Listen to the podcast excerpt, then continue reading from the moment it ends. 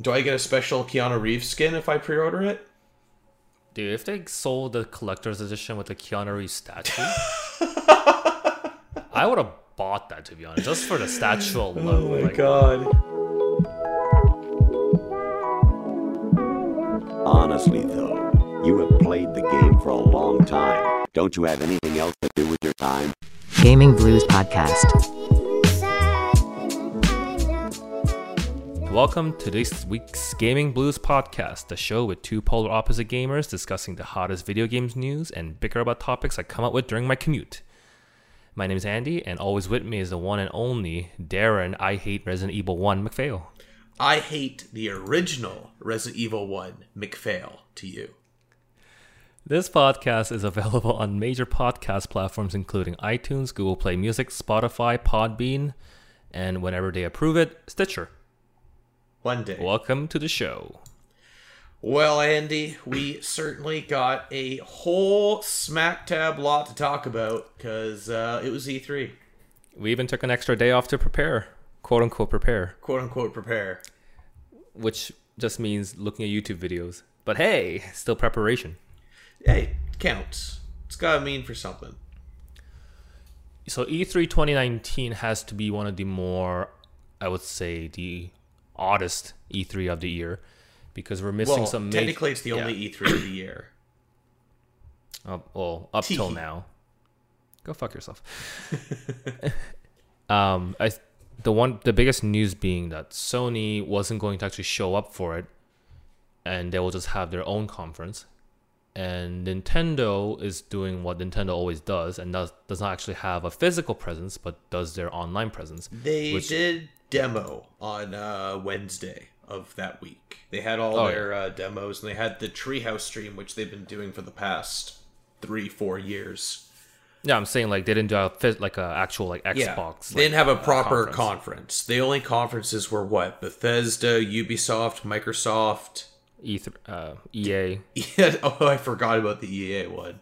I was gonna say E3. I was like, wait a minute, that's not a company. Wait a minute, that's the name of the whole show.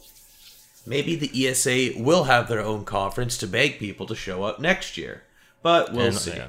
And also, Square Enix has their own had their own conference. That's they took correct. the Sony slot this year. And to be fair, if Sony were there, it would have just been the Square Enix conference. Very true. I mean, we would have also seen like hints about the new PS5 console, maybe, which has been leaked prior to E E3. Well, they announced it prior to E3. They did. They had uh, Mark Cerny do an interview. Is that a, let's, well? It's not an official thing. No, it's hear from an official. It's official as shit. okay. He's whatever. like the lead designer slash engineer. He's been like leading all of them, all the PlayStation systems.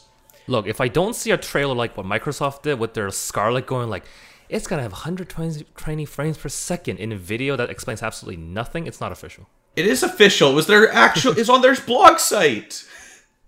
Well, too bad. They But, like, invited they did press to come talk to him so he could talk about it. He talked about the loading times, and then later on, he did private demos that showed him uh, loading in Spider-Man PS4, which on a normal PS4 has notorious loading times, and it was loading in like five seconds. Or Look, less what than I'm five trying to say is they did not do the traditional style when they announced it at E3. no. It- no. That's what I'm trying to say. My whole point is, is that they did it beforehand to like subvert, not just say subvert, but to like kind of shoot Microsoft in the foot a bit and be like, haha, we beat you with the announcement. Like their Oh, their announcements plagued with, you know, don't actually see the box. You don't actually know fully what you're getting. You just get their, you know, their big buzzwords. And then Sony did the same thing, but just earlier. So Microsoft's entire press conference is undercut with, but PS5. you know, we're off to a great start. I gave blood today and I'm fucking tired. I'm freaking irritated. great start to the podcast. If I feel annoyed, listeners, it's not because I hate Darren the guts. It's because you're it's because you're missing blood. I'm just missing on blood. I'm missing a lot of blood. Get donate blood today, to, especially if you're in Canada. It's um, blood donation week. Go to your Oh, is it? blood donation clinics and give today. That's my plug. Hopefully, Today, the, the Gaming Blues podcast is sponsored by the Blood Donorship. Blood Donor Society. Donate your blood to keep this podcast alive. give generously. To all our five pound plus blood donors out there, you get this episode one week early. To summarize the entire E3 event as a whole, I think even with the omission of Sony and other major players, I think it kind of went beyond expectation, I would say, because to be honest, I had low expectation going in. Except for Square made- Enix's part. But what made it go above your expectations? I honestly thought that we already knew what they were going to show, but what we sh- saw of the games we knew that was going to be there was amazing. And it's like content that I'm looking through over and over again on YouTube on repeat.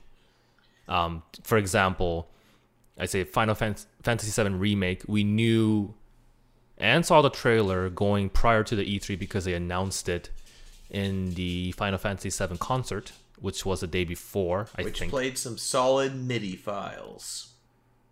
I heard it sucked. Uh, yeah, they s- straight up had a whole orchestra there, and for a lot of songs and pieces, they no one in the orchestra played anything, and they played the MIDI song from the original game and watched FMV video. Yeah. Um, they showed the extended trailer of the trailer that showed at the orchestra, and I thought, well, for one thing, they showed up Tifa, which everyone wanted to see, Yeah, and they actually showed off more in-depth info about the the battle system, which I liked.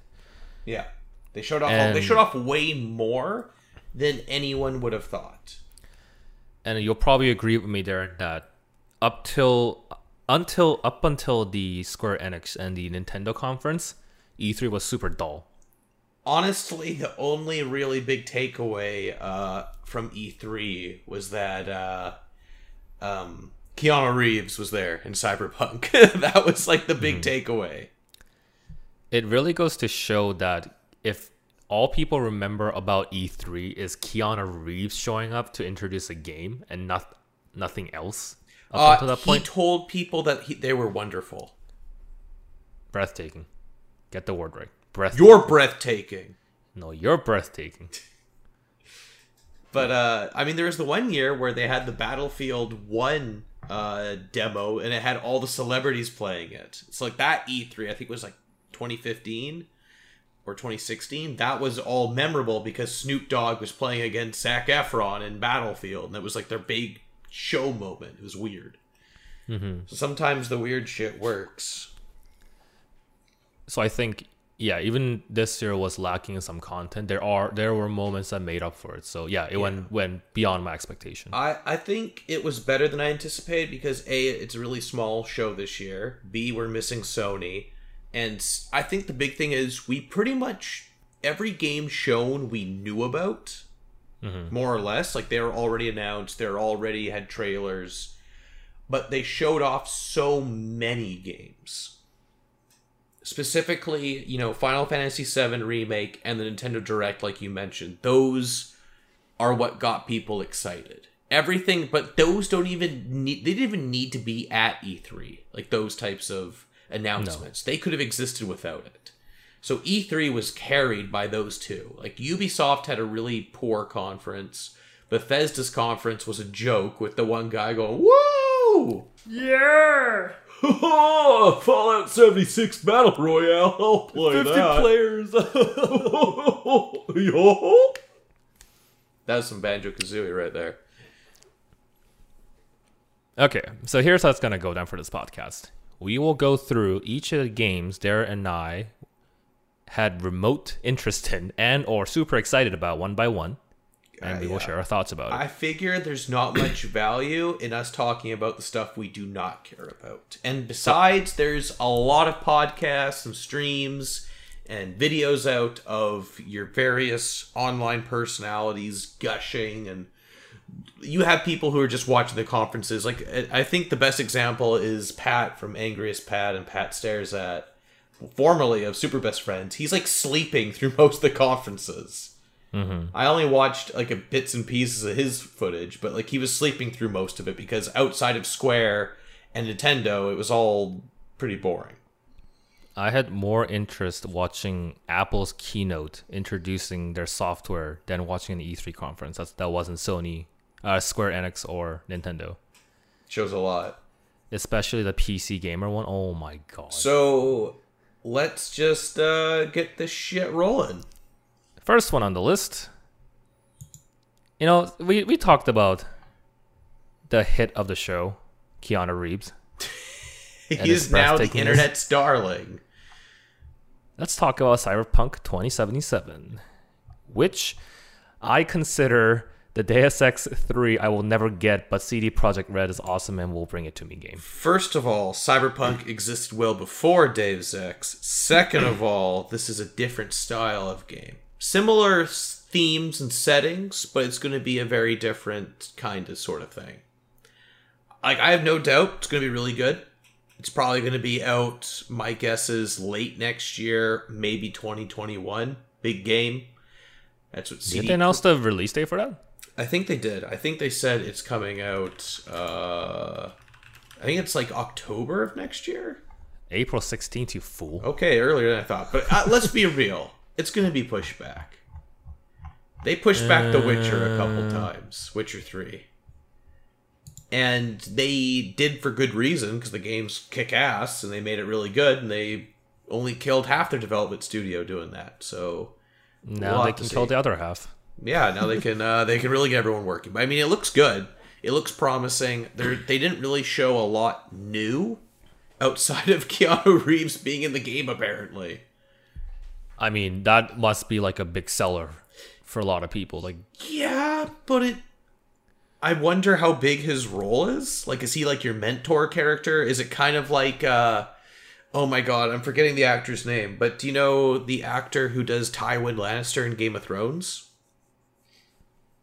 I do not, but I know who you're talking But about. uh, he they had a big announcement at a E3 or it might have been a game a Gamescom where uh, he showed up and he didn't show up, but they showed him off being the emperor of an empire in Witcher 3.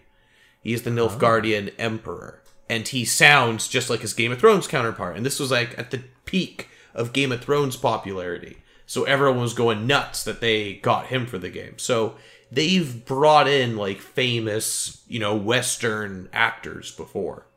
Tywin Lannister, right? Yes, Tywin.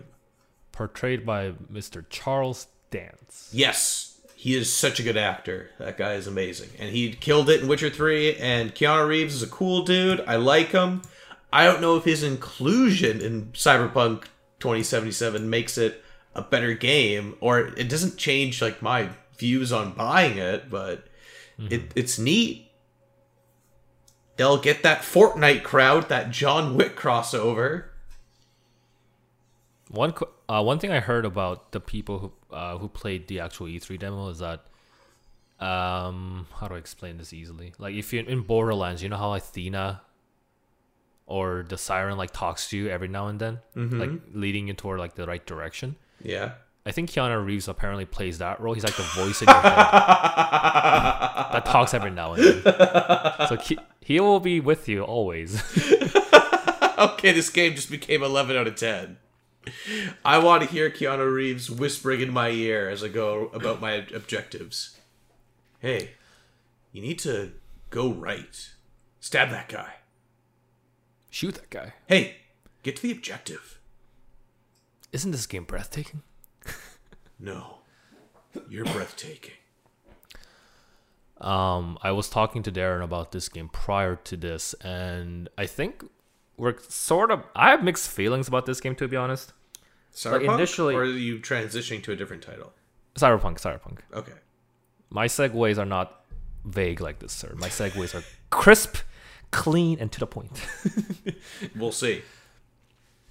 um, like initially, the original trailer you saw, where you saw like the cybernetic girl. I don't know what the correct like wording is. Augmented girl. I should say. Cyborg?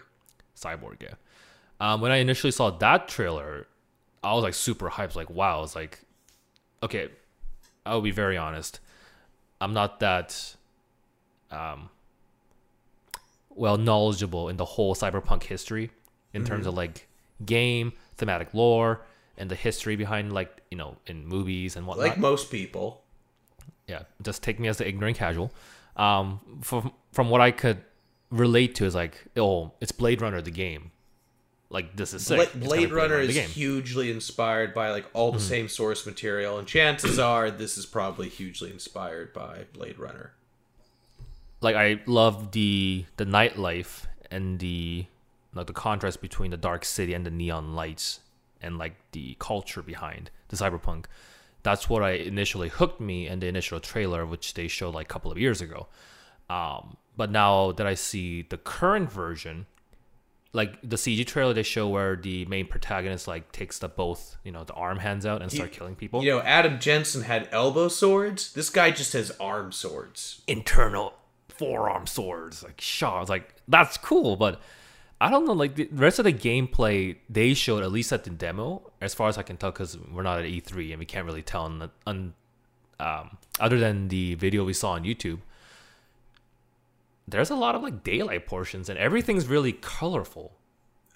I Even mean, the logo they shifted from like a dark one to like a neon blue and yellow, which Darren said, oh, it's only a logo, so that's not really representative of the game. But like, I'm sort of having questions about the direction they're taking. I mean, I'm fine with it because I know there's going to be a lot of nighttime segments. I wouldn't be surprised if they had a a balance between nighttime and daytime. So, like most, like it might even just be a day and night cycle, like Witcher Three, which would make perfect sense. So uh, we'll see, but I think I honestly think it's going to be it's going to turn out well. I have a lot of faith in this development studio. They've earned a lot of goodwill with Witcher Three and their past titles.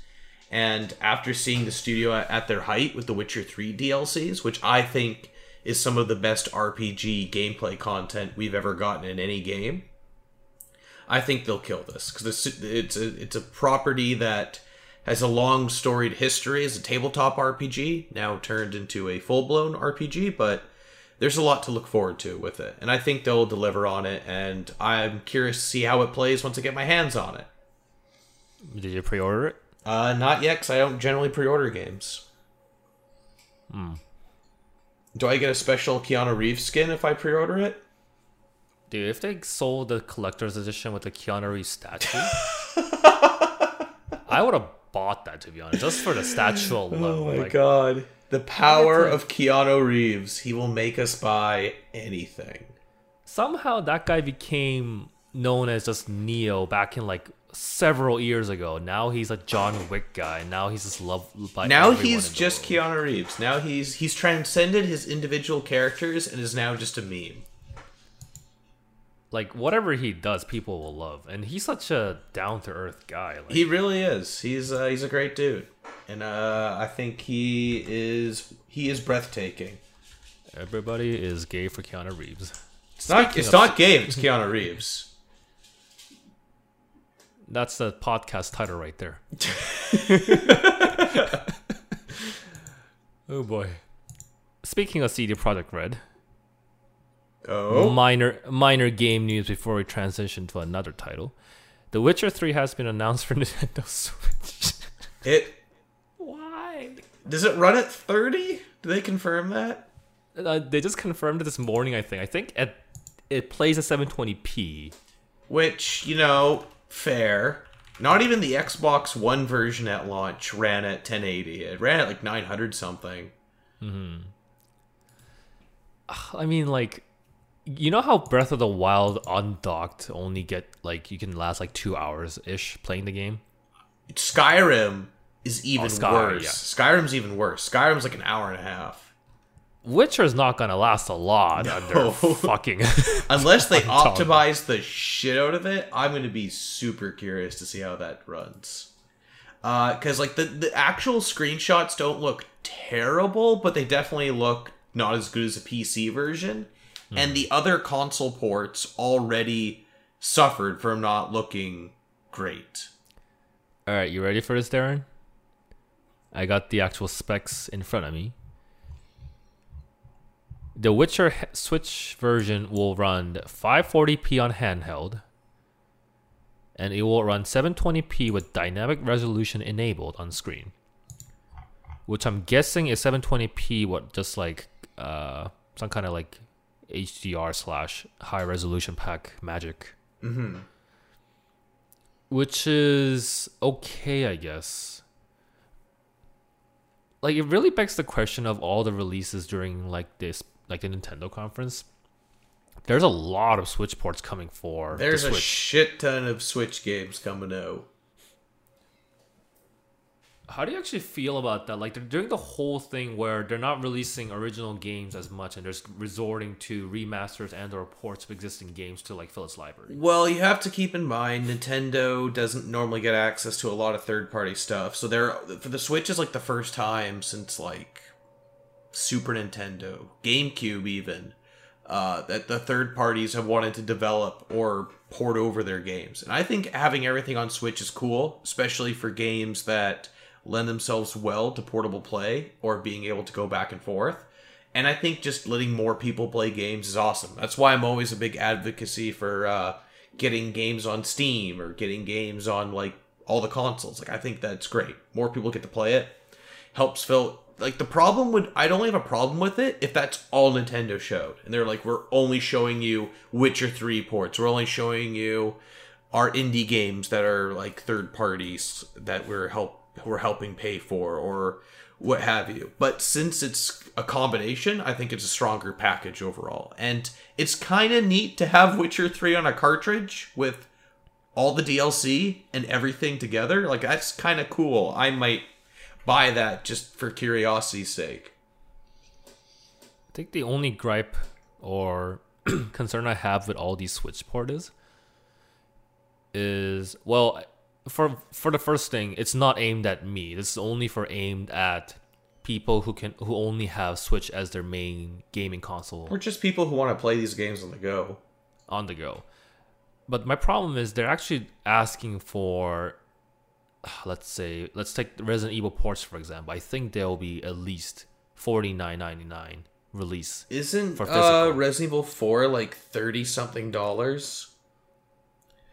Which Yes. is really expensive considering the PC version, which is the which the four ports on Switch is based off of is like 20 base price. So Nintendo has sale, the Nintendo to, like, tax. Like for instance, we'll talk about this later, but their whole um Mana collection that costs on the Canadian eShop is fifty dollars plus tax, which is frickin' steep for a port of a Game Boy game and two Super Nintendo games. Like that's a steep asking price. And their Nintendo's notorious. Like a great example is this is kind of like a low key announcement slash leak they had with uh, Ni no Kuni uh, Wrath of the White Witch coming out to modern systems as a remaster, and then the PS3 version is being ported to Switch. And the messed up thing is both the remaster and the Switch port are the same price, and the Switch version is literally just the PS3 version. And you can go out to any game store and buy that for like 15 bucks and for the same game it, they're they're basically charging you nearly full like $50 for it. So i i'm not a fan of that. Like i for ports like that i usually wait for a sale or i need to really like the game to want to buy that.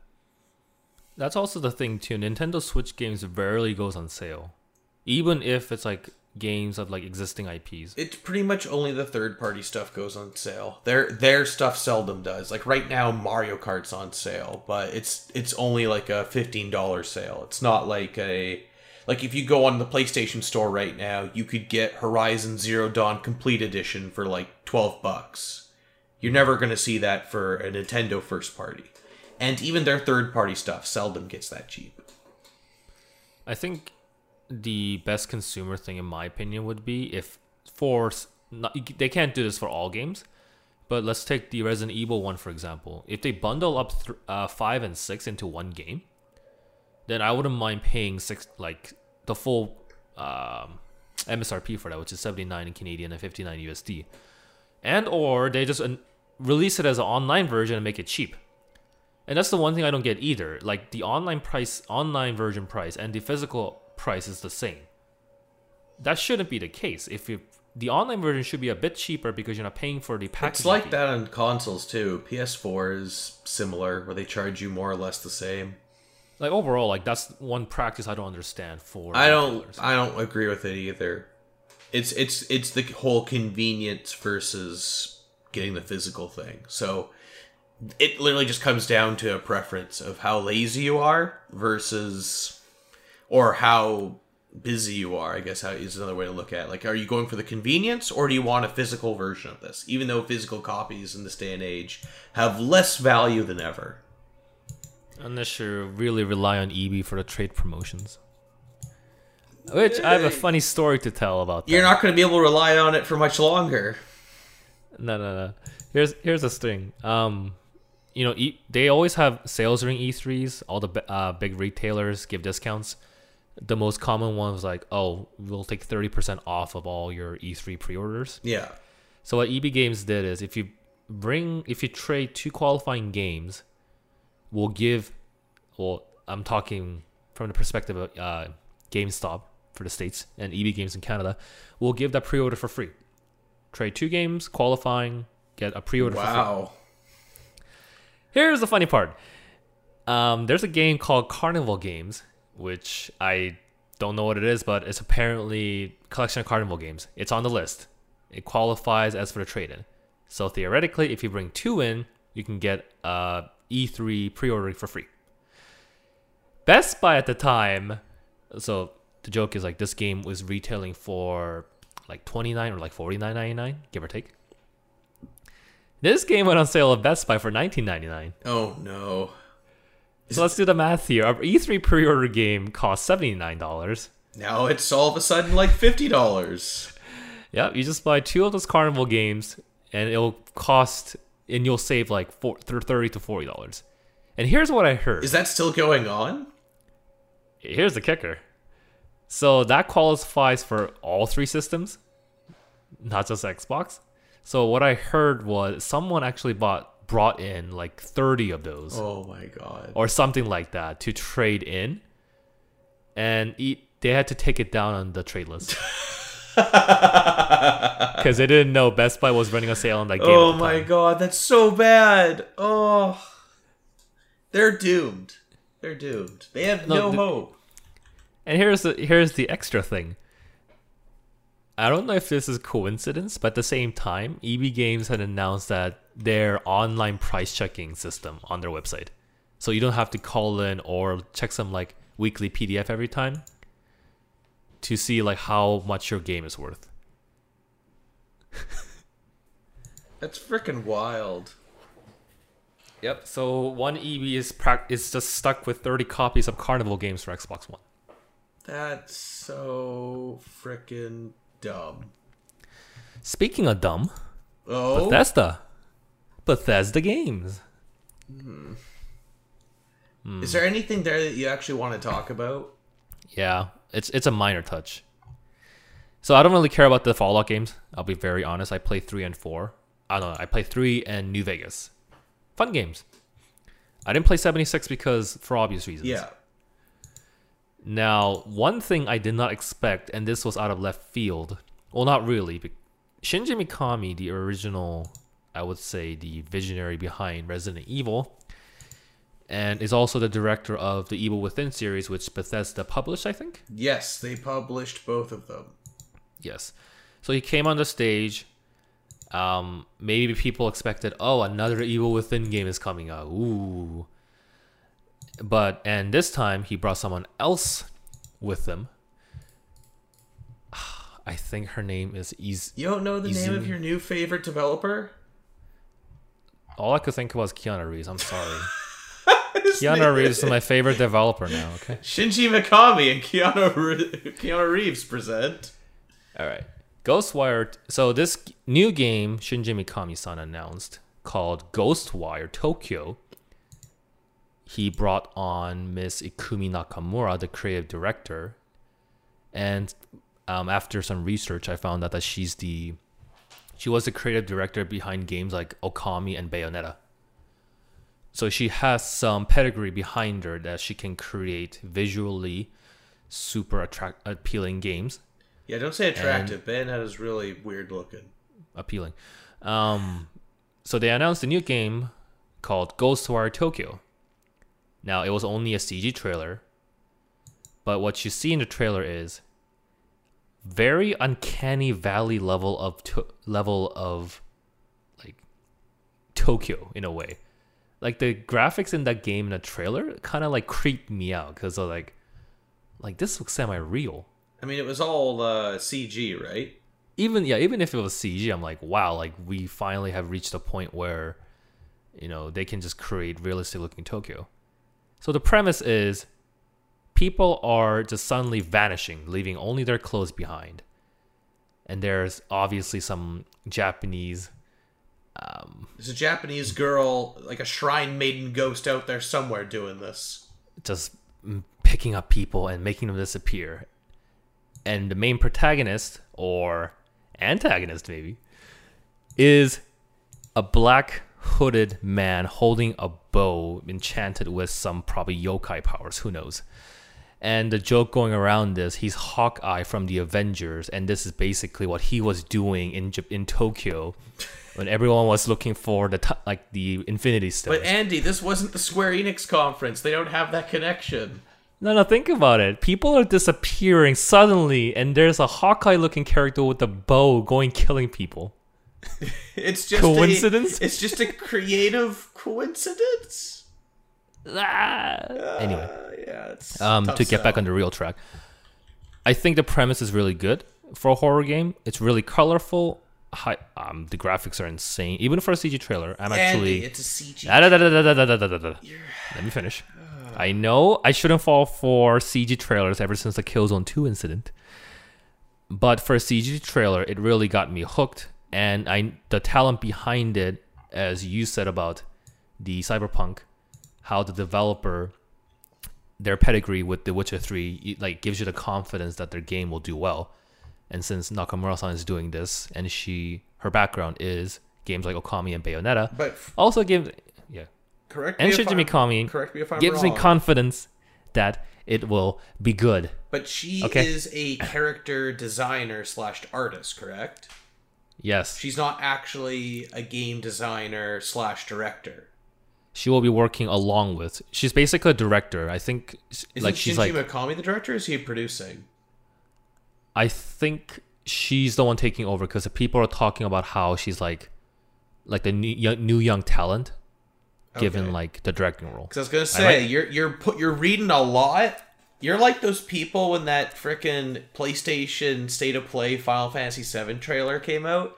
You're like one of those, like pulling all these things out of this trailer. Whereas I watch it, I'm like, I don't know how this actually plays. I don't know what the game is. I'll be very honest. Even for that, even for that Final Fantasy trailer, when I first saw it, I don't really wasn't that amazed. I don't. No, but because, like, I was but, but my point is, you're getting an extreme amount out of it, out of not a lot, and I'm curious to see how that pays off in the game because I don't even know what the gameplay is. Do you, you don't even know what the gameplay is? But that's the point of g- getting people hyped, though, and it it worked for me. I- Like I, I know, I maybe just- those like casual plebs that you're talking about gets excited over trailers, I'm just remarking that I find it very interesting that you're this excited over something that we have so little for. I find that very interesting. I'm a fucking weeb. Like you throw anything Japanese mythology in my way, I'm like shit. I'm sold. Just take my money. Fuck. Dang. So you're gonna get that rice game then for Switch, right? I'm semi cautious because they made I Am Setsuna. Again, pedigree, Pedigree, yeah. I pedigree. mean, Ev- everything's about pedigree and Keanu Reeves, but everything's pedigree and Keanu Reeves. Um, yeah. um, Ghostwire Tokyo, um, anticipated game, even though I know, know nothing about it. Like that's how boorish this E3 was. A trailer got me hyped over more than the other games. I mean that's fair. It's an action Um. adventure with supernatural elements. It might be evil within modern day Tokyo with Maybe. bows. We'll have to see. Um, Put put that on your radar, people. It might be a hit of the year. or Uh, not it this might year, but like Evil Within One. Even that game, I was super hyped for the tra- by the trailer. Well, power to you, I suppose. I will make remember this moment. I called it Ghostwire Tokyo will be good. All right, it's recorded. it's out there. Uh, I hope it's good. We got him. We got him. It'll be good. I swear. I mean, to be honest, like, what else we got to be hyped about? We got so many games coming out like end of this year. The next few years gonna be like really could be a bit slow because Yeah. we're getting so much by the end of the year and like early. There's a year. lot that's going to be coming out in by the end of June, and then uh, coming forward, there's going to be a, a lot. So we have a lot to look forward to. There's going to be a lot of cool stuff. August, September, November is going to be insane this year. Speaking of things releasing soon, hmm, which one do you want to tackle first? Pokemon or I thought it would make more sense before going to Nintendo stuff. I think we should just do all the Nintendo stuff at once, since that was like a closed right. ecosystem of excitement. all right, all right. Then I know how to do this. We're not even gonna touch the Sony yet. I'm gonna do speed round. I'm gonna say games of things that were announced, and let's see if we care about it or not. Ready? Mm-hmm. Halo Infinite, Meh. Gears Five. Eh. We're done. Oh, hold on. Star Wars Fallen Order. I'm semi excited for that only because it actually looks like a decent action game. They did just confirm that there will be no limb cutting in that game. Bit of a bummer for me. Oh. Because if you ever played the Jedi Knight game, specifically Jedi Knight Outcast on PC, you could put in a cheat code and your lightsaber all of a sudden becomes a one shot kill, but enemy lightsabers become a one shot kill against you, and limbs fly off.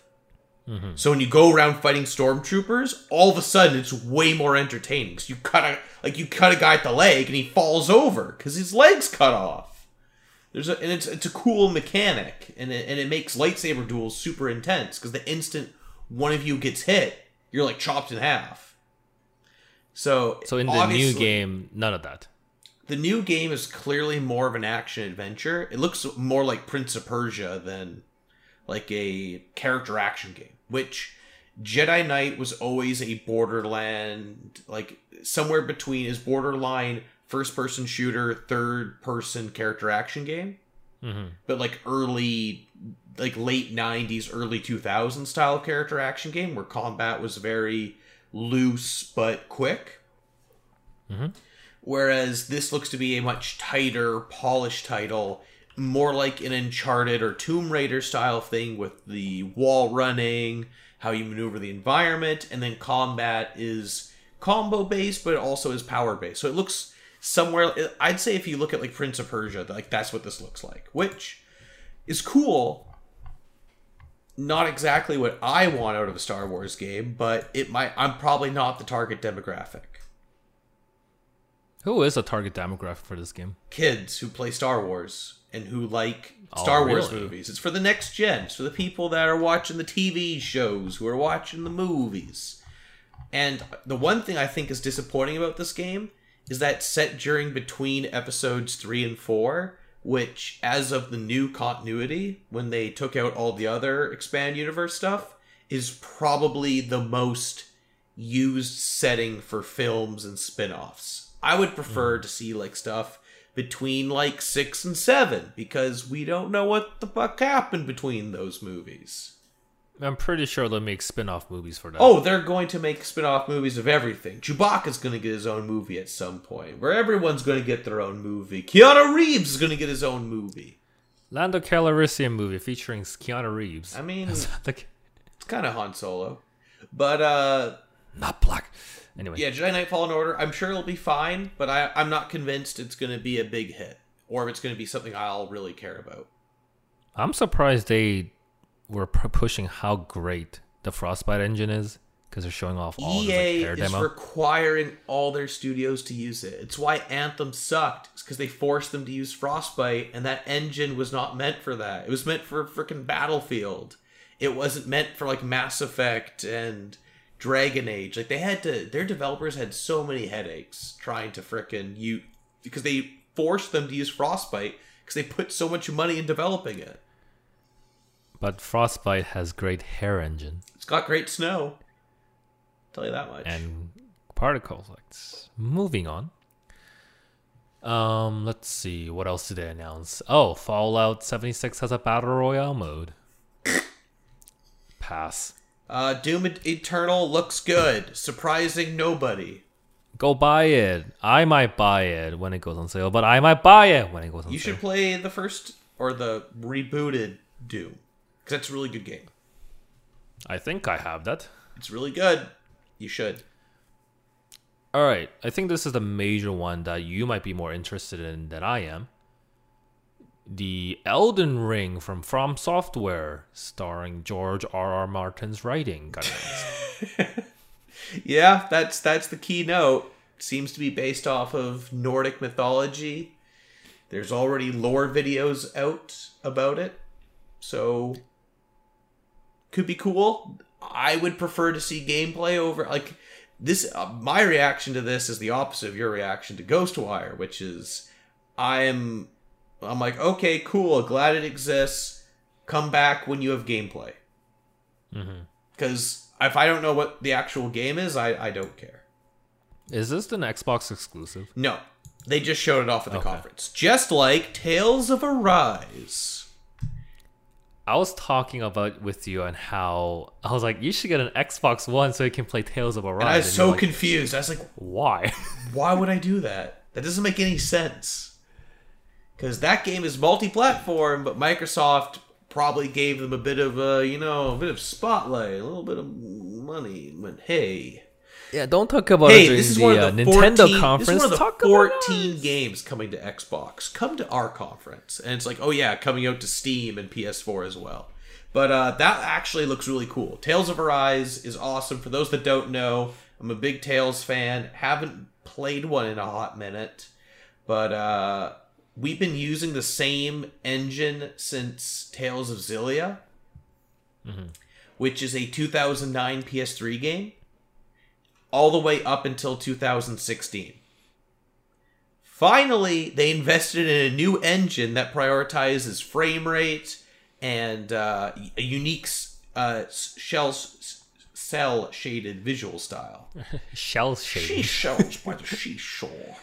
They But, uh, shade my shells with the seashells. Winners go home. But uh point being, Tales of Rise looks really cool. It has a story that involves two different planets and two different protagonists from different planets meeting each other, and they go on an anime adventure, and it looks cool. And it's the first time in like five years I've been excited about a new Tales game. And they finally broke out of the. Well, did they actually show gameplay for that trailer? Uh, they have pieces of gameplay out there. The- Is it still like flat 2D? No, not flat 2D. The camera still locks in like that kind of horizontal view. Uh, I don't think so. Be- ever since uh, Zestiria, you could move the camera. okay. It's been more What's so different about this game then? Is it a new engine? new engine. So it's going to be a new battle system, new gameplay, and it's going to be more.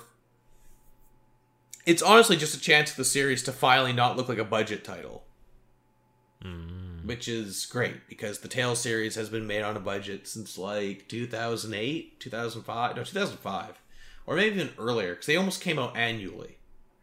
So uh, it's high time they finally got a new engine. This looks really promising. I don't have a lot to go on for the story yet, but from a gameplay and visual perspective, I'm really excited to finally have a new take on this series. Awesome. All right, next game on the we don't know much about, so we're gonna pass over. Double Fine has been acquired by Microsoft, I think. Maybe I don't know. I don't. I personally am ambivalent to anything they create. So they announced Psychonauts 2. I think they announced that they have been acquired by Microsoft Games because I think I saw Double Fine Twitter answering, yeah, they gave us a lot of money. And that explains the whole acquisition process. See, this is how much we care about Psychonauts 2. I'm sorry. I mean, it just looks like Psychonauts One, which is really cool for people who want that, but I don't. Hmm. All right, let's quickly touch up on Ubisoft on what they showed. They showed a bunch of Rainbow Six, Grandma's attacking people.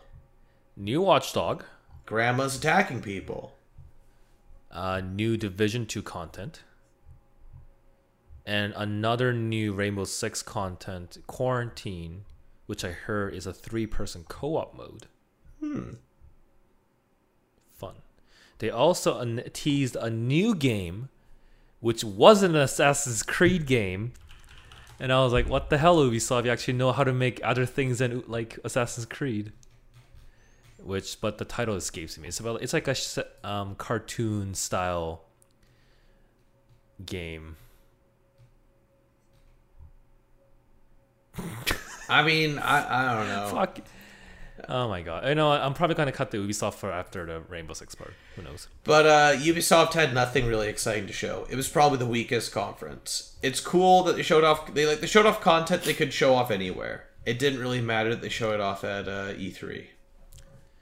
All right, so that's Ubisoft out of the way. Bethesda announced the Fallout stuff. Ghostwire. E3 announced another new E3? FIFA, obviously. Oh, sorry, EA. Ugh. I gave blood. Um, EA announced a new FIFA, which is an annual thing, so who cares? And then the Star Wars, wh- Which you got uh, over. and that pretty much was it. Uh, like Microsoft had stuff like Ori and the Will of the Wisps, which is cool because Ori and the Blind Forest is a cool game. They showed off Outer World, the Outer Worlds, which is uh, Obsidian's new game, which looks like a Bioshock esque Fallout first person style RPG. Uh, it has an exclusivity deal at the Epic Game Store as well, which is a bit of a bummer. But uh, it like it looks really cool, and all the like the demos and all the feedback for it have been uh, really well received. So it's probably going to be really good. It's not exclusive to Xbox, but they showed it off like it was. There's Minecraft Dungeons for people. Uh, not for us per se. Uh, but the biggest, Andy, what's the biggest event out of the uh, Microsoft conference? The biggest event? What is the biggest, the biggest announcement they had? Keanu Reeves? No, guess again. Project Scarlett? guess again. That, that, that was my guess, to be honest. Well, you're PS5. wrong. We're getting Phantasy Star Online 2 in the West. That's also coming for PS4 and Switch. And. Yes, but they had a partnership deal with Xbox, which is why it was at the Xbox conference, even though it's coming out to everything. But who cares? Phantasy Star Online 2 is coming out to the freaking West after like eight years. That's fucking crazy. I'm excited to play it because I've, I'm a fan of the classic Genesis games. I missed out on playing the original Phantasy Star Online, and god damn it, I created a Japanese online account to play, and I used an IP address switcher to play Phantasy Star Online 2 in Japanese Is that illegal? years ago. I still get Japanese emails from Sega asking me and telling me about promotions for the game. I'm excited to play in English because it's pretty fun and it's free. Is it fun? Yeah, it's it's like an action RPG. It's it's got like a really cool addictive element to it. Like it's a good game. It's just something that we've not really been able to play, especially because Sega Japan keeps banning people who don't use IP address switchers. Give me your elevator pitch on why the game is good. Uh, you have exciting, fast-paced RPG combat. You have a unique character system that involves your level ups, and you also have a unique crafting system based off the drops. Think Monster Hunter, but in a in a uh, space setting. How does it stack up nowadays? I couldn't tell you because I haven't played it in like six Oh. years. But I I'm excited to try it again, and it's free. So what do I have to lose? Major disappointment. But I I suffer that with every new game. Oof. but yeah, I was actually surprised by they actually bothered to bring it over to I mean, the West it, after all it these years. came out of nowhere. And the cool thing is, it's another home console game. Unless you play it on PC. Well, I mean, I mean, it's an MMO playable on a console, which is cool. Do you think a lot of people? Okay, here two part question. A, will Western people care outside of those who actually know the series? And B, do people even know what Phantasy Star Online is? No, And no, no to both. it's probably not going to go super well, but who knows?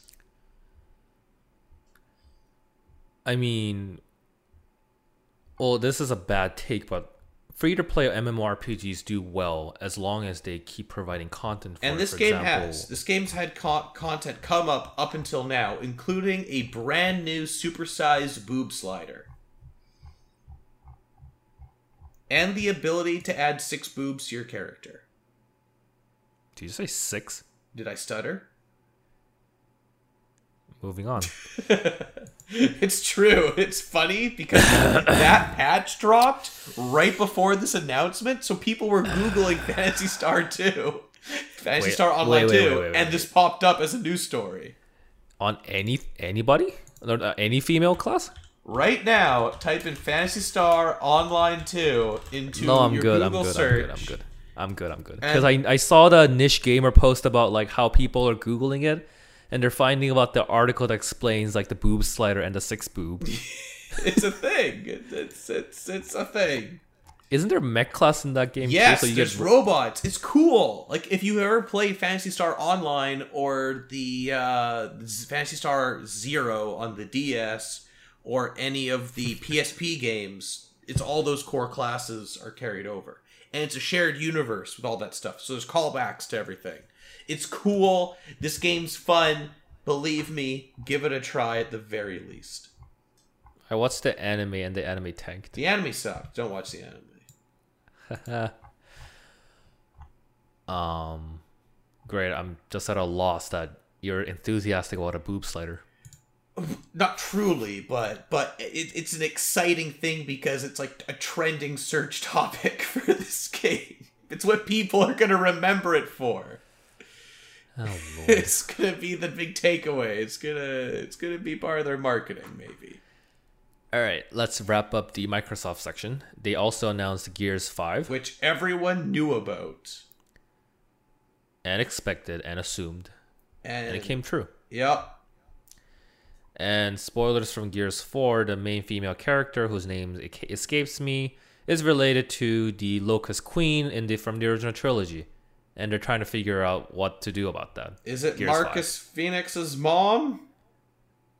No. What? That's what people speculated, but I don't think that was no, true. it's not true. I personally don't really care about the Gear story all that much. So, The original trilogy was okay. uh, my wife.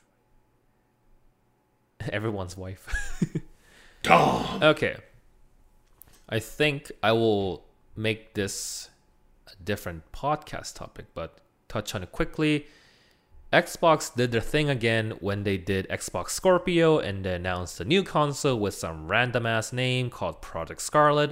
And it's gotta have 120 FPS, 8K resolution. How many teraflops? It- does not say it's using the new Ryzen CPU architecture with their new AMD Navi GPU architecture. that was their big push for Xbox One was teraflops. teraflops. No teraflops this time. Okay, so we're done. We're done through the. Well, I shouldn't say like the minor one, but quote unquote the lesser of. Compared to everything else, this is the small fry shit. So if you listeners, if you have stayed with us for the first hour, welcome to the actual content of this podcast. Welcome to the part where about- we're actually passionate. we actually care about. Well, I cared about boob sliders, but here we are. Who doesn't? I super peaked there. Let me do that again. Six. Who doesn't care about boob sliders? Six, Andy. Six. Six. Can I place them anywhere I want? Yes! Ew. you can! What's wrong with you people? It's not me, I didn't make it! All right, let's go. Hmm. This is actually a good problem. Which one do we tackle first? Do we tackle Square Enix first or do we tackle Nintendo? I say we ta tackle Nintendo first because you have a lot to talk about for the Square Enix side, especially for those Secret of Mana releases. I don't really have that much to say. What kind of JRPG guy are you? We're talking Nintendo But people. no, but if you look at it and go, whoa, they're bringing over Seiken Sendetsu 3, which is Secret of Mana 2, which is the third Mana game. That's crazy. It's like, that's all I really have to say, because it's fucking random. Some JRPG guy you so are. basically, they released a Mana Games collection, which comes with the original Game Boy game, which is like a Zelda esque uh, top down action RPG. They it comes with Secret of Mana, which is one of the most overrated Super Nintendo games of all time. It kind of plays like trash. And they brought over Seiken Sendetsu, uh, Seiken Sendetsu 3, which is one of the big lost gems of the Super Famicom era. It never came out in North America. It's a super polished, really good looking Super Nintendo action RPG. Highly recommend looking at it. It's like one of the first games I personally ever emulated and used a fan patch to play. It's been out for a long time and playable in that format. It is now brought over as part of this Mana collection, which came out in Japan like two years ago at the Switch launch. And everyone in the West was like, oh, why don't we get that? Then out of nowhere, they announce it. They announced they're bringing over the third Mana game. It's called Trials of Mana now. And on top of that, they're going, hey, bitches, we're remaking Trials of Mana. You just got it for the first time. Now here's a, a full blown remake that actually looks kind of good. Which is shocking because their Secret of Mana uh, modern remake port was of questionable quality and of uh, mixed quality. So that's Thank the whole bit about it. That's all it is. That's all it is. They're bringing over a game they never brought over out of nowhere, and they're also remaking it, which is crazy. Maybe it'll be good. Cool. It's Mm-hmm. cool. I bought it, so it's done. That's it. All right, guess we're talking Square Enix. So, All right, let's talk about game of show. no, no, no, Outlanders. no, no, no, no, no, no, no, no. Outriders. Get your shit right. I'm God. lying. We're not talking about it. Let's go over it quickly. No. This was no, not Outriders. um, first things first. Every single Final Fantasy mu- music of the main game is now available for music streaming, which is awesome. Because up until now, I've been just listening to it on YouTube, and or do what Darren does: do IP shift shifting and or do VPN to access the American iTunes because they have all the Square Enix music when the Can- Canadian one doesn't. But now it's available in Canada. Hooray! Fuck yeah. Now, if only they can bring the NieR music, I'd be very happy. But can't We're win. almost there. We're almost there. Um, my diva statue fell over. Fuck. Um, keeping up the tradition of the remaster, Final Fantasy VIII has been HD remastered. Didn't we literally just talk age. about uh, the possibility of a port like last episode? Yes, we did, and I I was talking about how they might just do the whole Final Fantasy VII remake treatment. I think you argued that they're just gonna bring over or just remaster it, like updating the uh, textures and whatnot. And they did.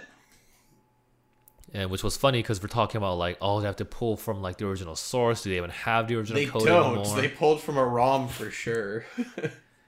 So I heard it was good, according to the people who played it on site. So, given how I didn't actually play eight that much, and the drawing, I hate the draw system. Might try this again. I would be down to try it for the novelty of it, especially since growing up, I didn't really care for um, Final Fantasy VII in general, like growing up. But then, like later in life, I grew an appreciation for it, and then my playthrough now, I've been enjoying it. So, I like I've played other main Final Fantasy games since I didn't grow up enjoying them that much. But uh, I think it could be cool, and the graphics, like the new visuals, look like really good. Like the new character models are of a outstanding quality. And half the reason to play that game is for the music alone, because the music's really good in 8. I hope the music's also some somewhat remastered. In a way.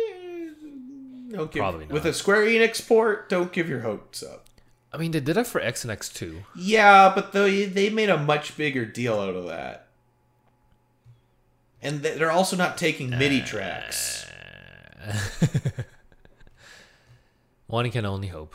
Yeah. All right, another one on the remaster list: Crystal Chronicles, which was only available on the GameCube. And you needed It's that GBA available. cord to properly play it in a Game Boy Advance. Now it's available on mobile. Huh. Huh. remastered. It's there for somebody. Also for Switch and PS4. It's actually coming to a Sony console now. That's pretty interesting. Yeah. So I guess something does come out good from this whole remastered remastered debacle that you can play games that was exclusive to only like one console. I can play anywhere. Good on you. All right, one last game before we talk about the big one. The most anticipated by the I want to say the Western community, the Western gaming community, the Avengers game, which they teased a while ago.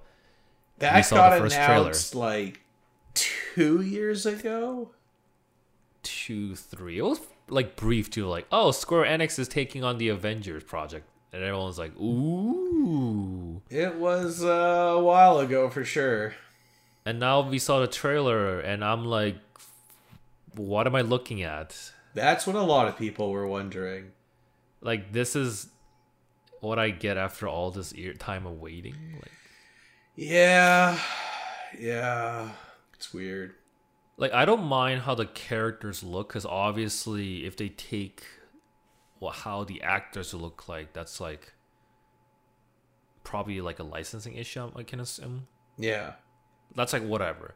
But like gameplay wise it's like what what is it? Like from the trailers I can't even tell what's going on. You control one hero at a time. It's over the over the shoulder kind of style kind of game action game like the graph i know it's still in like probably an alpha stage or whatever but the graphics doesn't stand out to me as like wow this is a square enix game.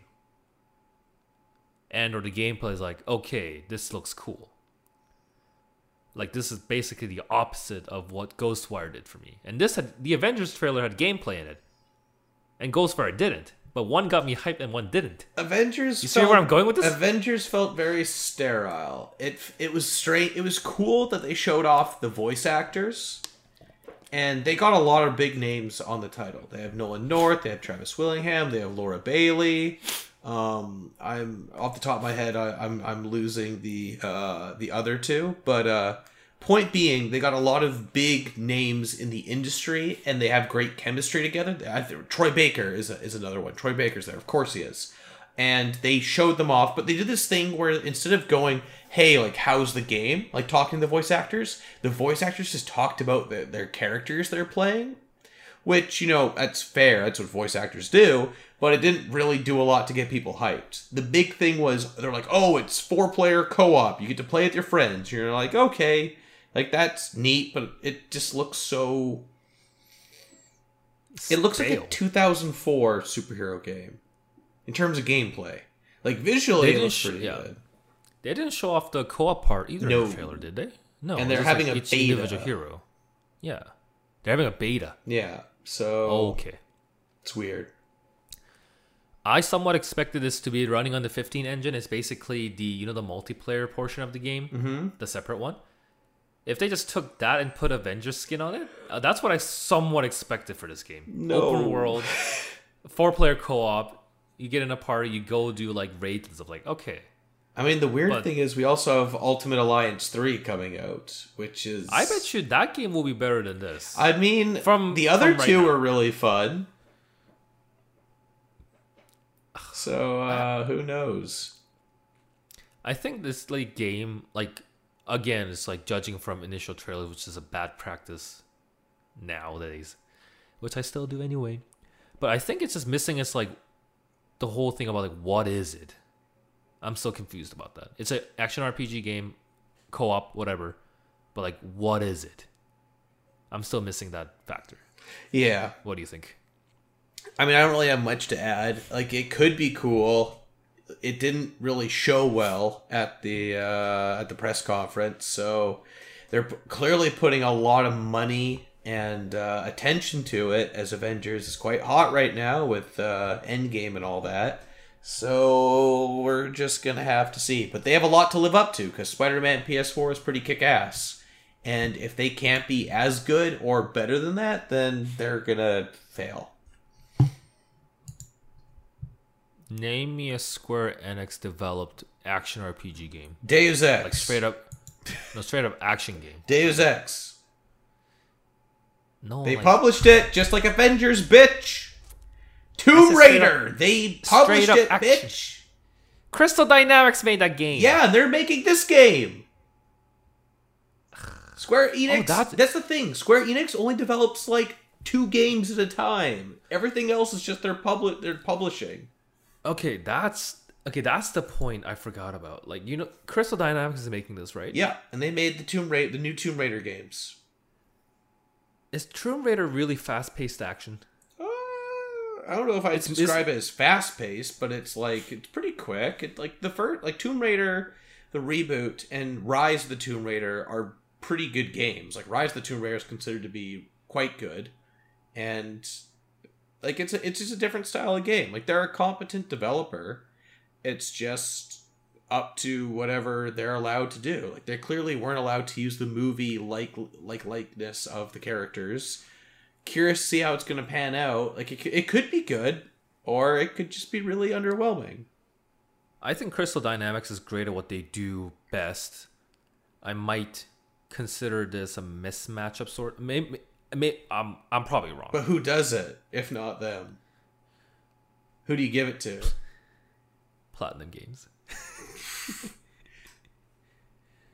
um, If it's not like their main focus, like if they're going for a cinematic feel, then yes, Crystal Dynamics is good. For remember the last time Platinum Games was given a four-player co-op game? We got? Ninja Turtles, Oh, which was trash. I mean, who who would you give it to if you had to choice? Hmm. Because I can't really think of a developer that is known for making really fast-paced action games. Give it to Other Ninja like- Theory. Oh no. Avengers Fuck you, Cap. Fuck you, Stark. Not this time, bitch. Fuck you, Cap. That's what it's gonna Oh be. God. You know what? Screw it. Crystal Dynamics is a good film. Unless you give it to like Insomniac or something, but Crystal Dynamics will be good because they're really good at cinematic. But they but they're doing games. stuff for Sony exclusively. No, I'm not. I'm, I'm, I'm saying Crystal Dynamics is a good fit. Well, not a good fit, but like they're probably. It's a case of like who else would you get to do it? I think Crystal Dynamics like it's a safe bet. Yeah, I, I don't know really who would be the best fit. Like I, th- I don't know why the theme of like the Avengers game seems like too broad of a game. You know. It's generally going for a very broad appeal, so it's going to be mixed results. Speaking of broad appeal, Are we going to that now? get to it. No, I just want to rabble on forever about things I will never get. The things but that you speaking of things I will actually get this time there around. There you go. Segue. Final Fantasy VII Remake Midgar. we finally saw Tifa, and that's all I needed. Tifa looks good. People complained, but fuck those people. Tifa looks great. Her design looks good. Her voice actor is sublime, breathtaking, even. Her in game action animation looks top notch. Tifa is too good for for life. Like it's actually Tif- crazy how because I know there's supposed to be a whole poll of the game of like who do you choose as your romantic interests, and they just made Tifa like Tifa was already like the clear best choice back in the original game, but now it's like a just Mm-hmm. Crazy one-sided affair. Because you know what happens to the other girl, so why would you choose her if, you know? if it's it's a personality thing, you know. If it's just like thing, if you're like, I think they make sense as a pair, but you're like, man, Tifa, you're really freaking. You look real good in this new design. You look like you're fun to play as, since the game is now an action RPG with full on combos and. The battle system is being designed by the battle system developer and director of Kingdom Hearts 2, Which you don't know the name of. I have the name. I am just double checking that I pronounce it correctly. Aha! His name. It's Mitsunori Takahashi. There you go. He is the one responsible for Kingdom Hearts 2's arguably best Japanese action RPG battle system. arguably. Yes, arguably. I mean- and he also worked on the Dissidia series.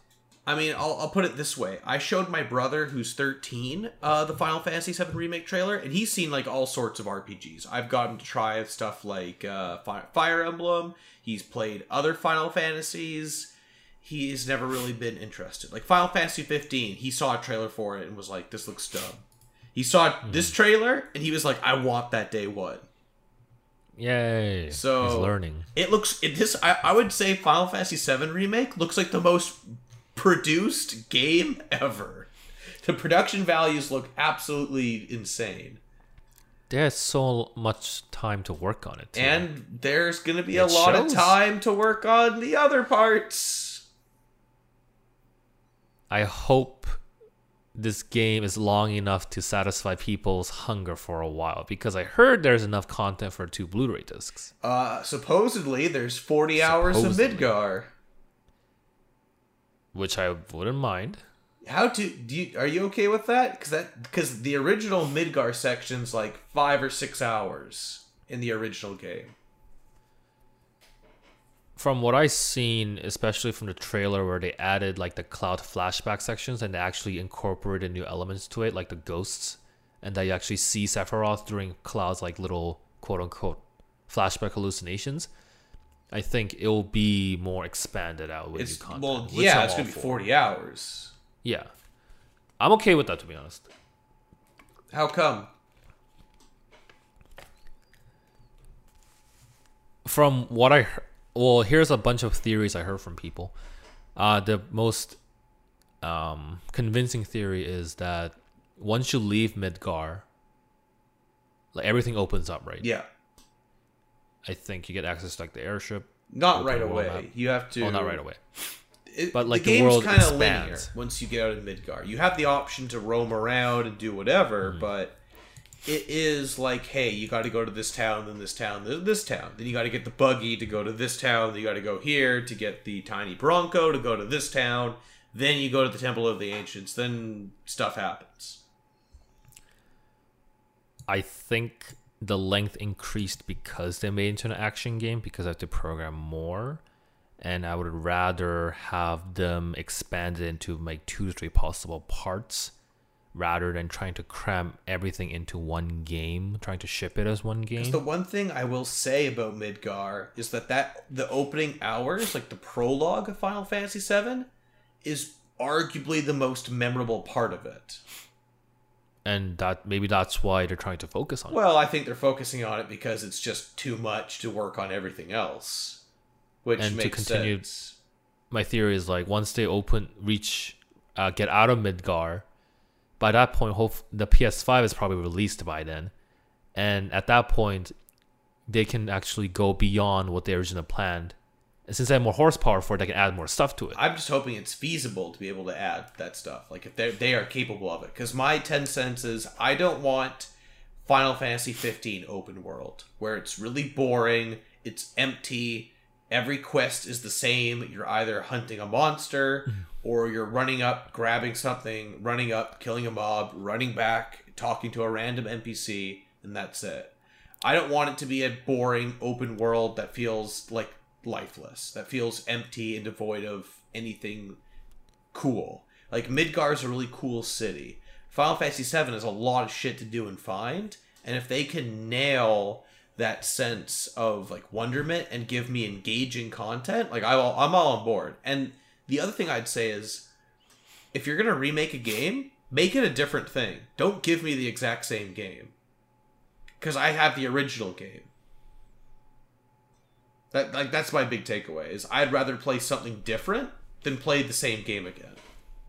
I think that's the thing too, right? Because they made it into an action game, which means they need to add more elements to it rather than just a um, static Yeah, like traditional RPG. They need to add more movements. They need to actually like program Well, well, hitboxes, like the, animation uh, cutscenes. the the boss fight in the 1st reactor.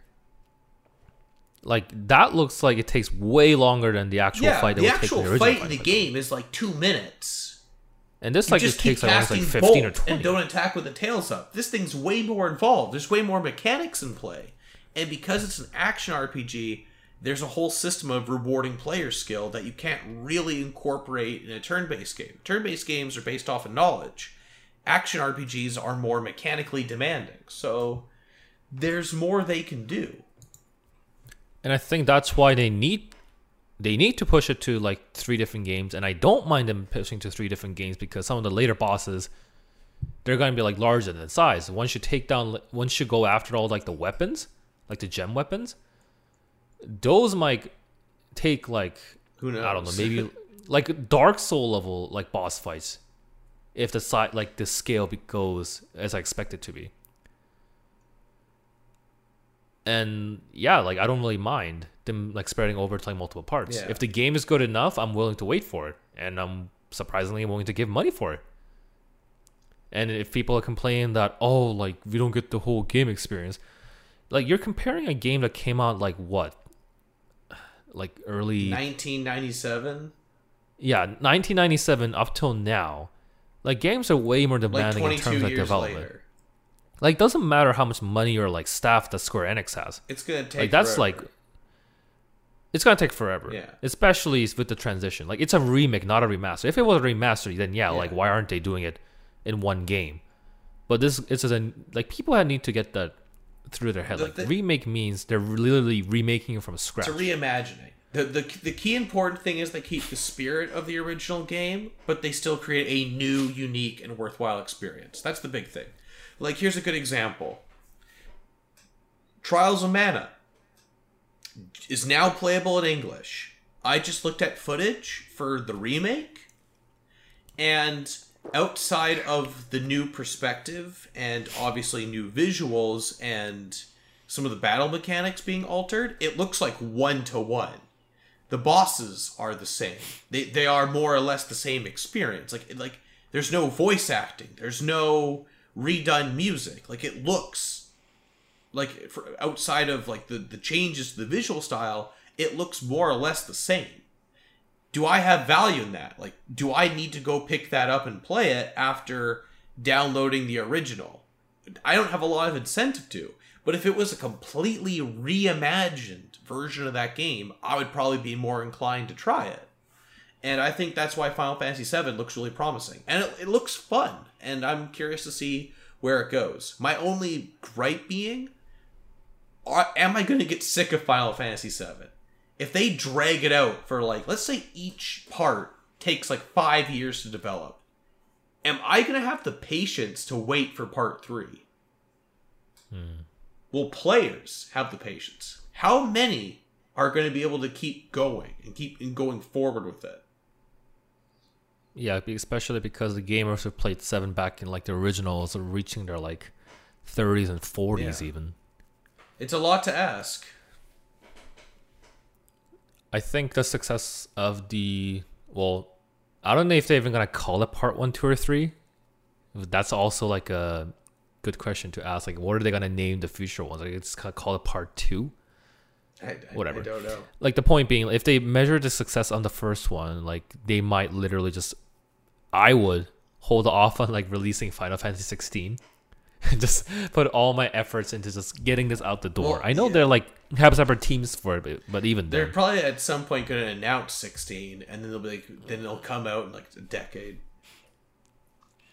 But uh, I, I'm really excited about the remake. I think it's going to be really good. did you say rebate? Remake. I'm excited about the I'm rebate. excited about my Final Fantasy rebate. It's going to give me enough money to purchase the remake.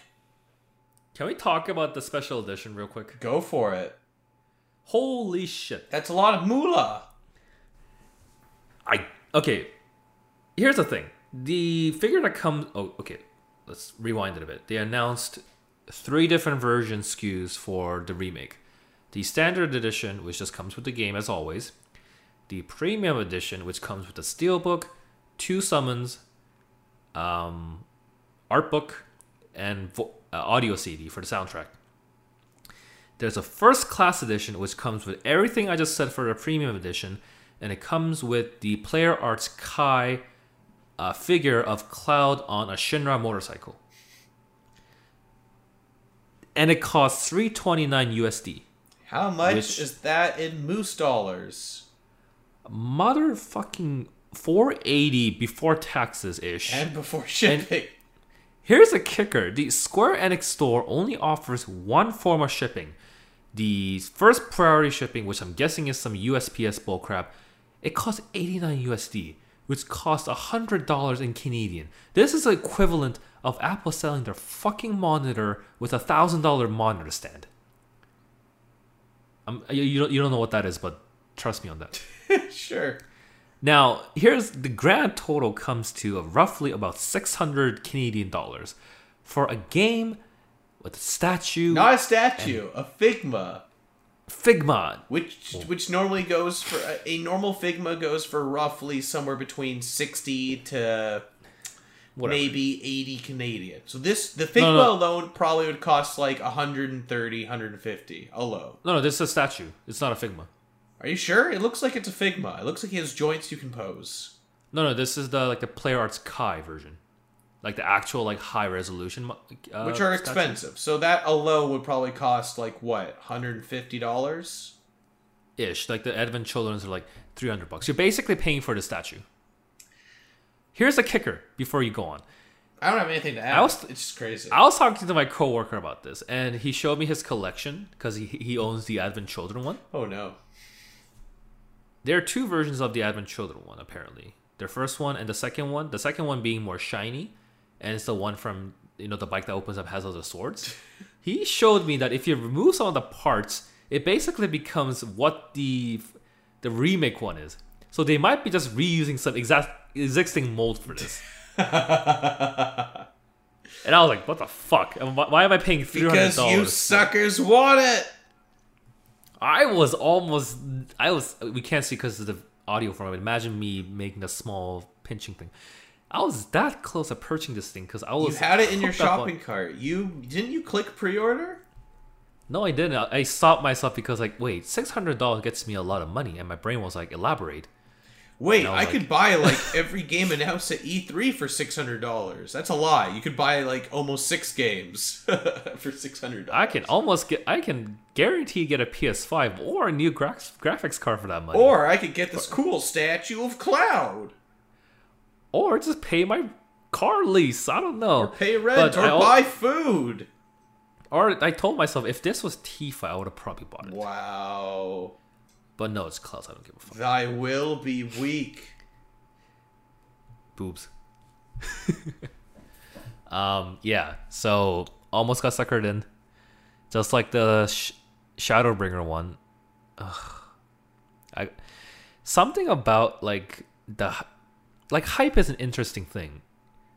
Like Does crazy hype makes people. it makes you spend money. It makes you think. It makes you put on rose tinted glasses and think the world's a beautiful place. It makes you uh, make some questionable decisions. It makes you high. Hype is a drug. High on nostalgia. hype is a drug, and those who can utilize hype will get money. Apparently, And they're sold out of the this edition, so it worked. Square Enix sent me an email saying, "Oh, did you forget to uh, you know pre-order this uh? Why don't you uh, spend some more money, pal? Uh, it's still in your cart. Do you just want to press that pre-order button? We're holding it for you. Ah! Hundred dollar shipping, bud. What else? It's Cloud." Crowdakun. But yeah, I pre- I just ordered the premium edition from EB Games. Such restraint. Such restraint. Only not the bare minimum, but the mi- medium. me- You know what? I'm losing my mind. I got it. Okay, I got it. Hundred bucks. Hmm. Not bad. I don't know. I I, I, I pre-ordered it, but I might cancel to get the normal one, especially if they're gonna do the multiple parts. that we already know. You you realize that Yeah, I- that at some point in the future there's going to be a mega ultimate super ultimate soldier edition. That's going to be all three parts. All the it's going to be all the characters and their their statues. It's going to be like everything, and it's going to be like a thousand dollars.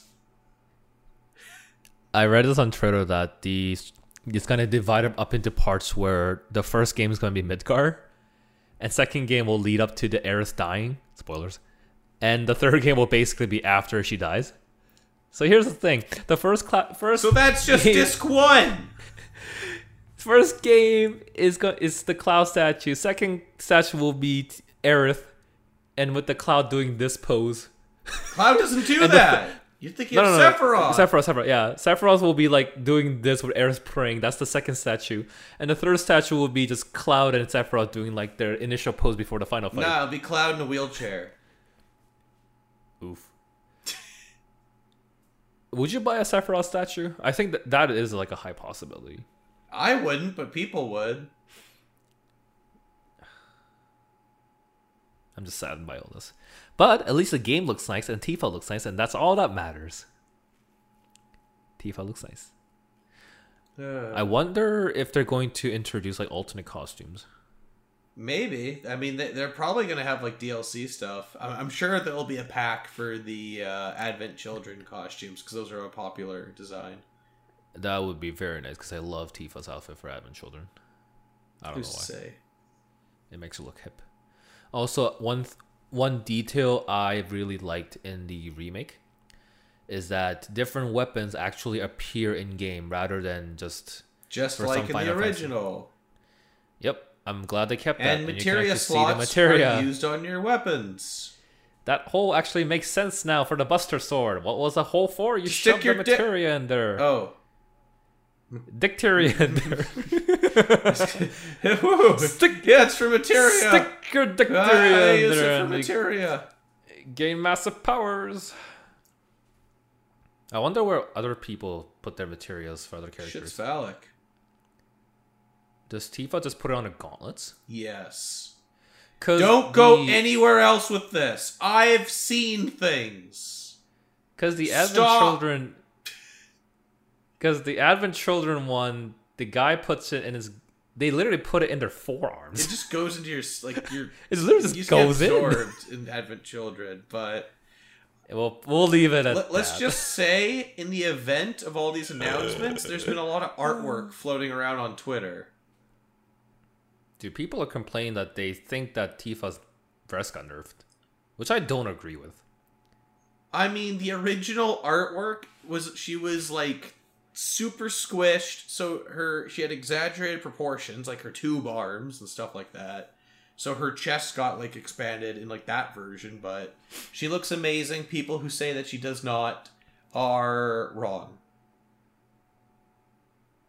I will say she does look a bit thin. She looks very slightly. she looks a little thin. cutified. I always thought Tifa was a more like mature character. Tough, tough. Yeah, tough. I, I'd say mature in that like I always got a vibe she was like a little older than Cloud and like a little older than Aerith. But in the remake, it looks like Aerith is the older than her. older one. Yeah, and Tifa looks younger because like they cutified her a bit. But she looks good and her design is good. pretty faithful to the original version. So she is never leaving my party. I mean, there you go. Avar. Even though Yuffie's optimal, Who cares about optimal? Yuffie and Cid and Cloud is optimal party.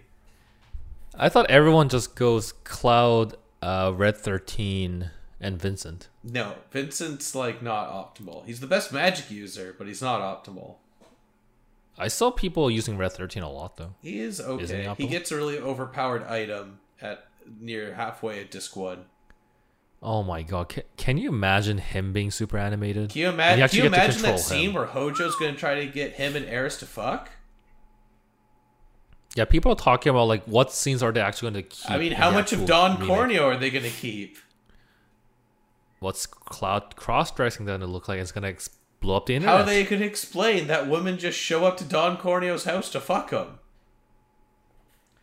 Are they going to remake the scene where Tifa has a slap war on the top of the bridge? Are thing? they going to remake the scene where they all threaten to harm Don Corneo's dick while his dick's out? Can you get over the dick thing? You've been you're acting really weird today. Ever since the boob slider. Dude, you can't get any weirder than six boobs anywhere. Only Don sticks. All right, Final Fantasy VII remake, Game of show. game of show, Absolutely. the end. All right, wrapping up other stuff that Square Enix announced. They announced DLC for Kingdom Hearts 3. In the most boring fucking fashion possible.